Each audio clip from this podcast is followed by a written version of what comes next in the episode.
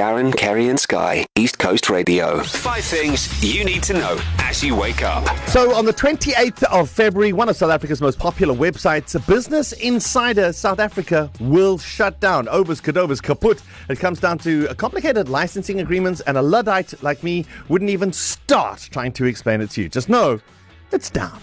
That's sad. I know. Action SA, KZN leadership, they've conducted an oversight visit in Newcastle following the devastating floods that occurred there last week. I don't think I saw everything on NCA and all that kind of stuff. It's pretty hectic. They've also written to Eskom calling for Newcastle municipality to be exempt from load shedding, which makes sense. Yes. I mean, could you see trying to pump water out of the malls and schools with no power? Yeah. You can't do it. We've tried. You just can't do it.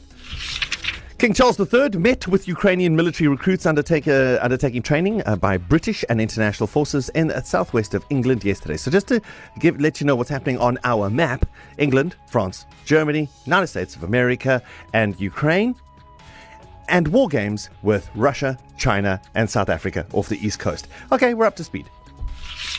And then this one, Kevin Hart...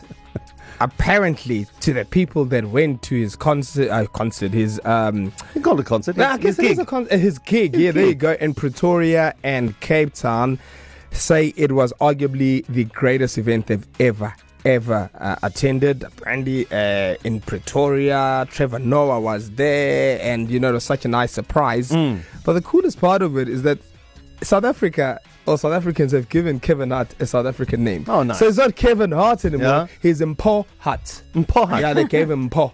We have an Mpho. No, it's fine. No, but they gave him Mpho. No, we got two Mphos on the circuit. Yeah, Mpho Popps and Mpho Hart. There you go. I love it.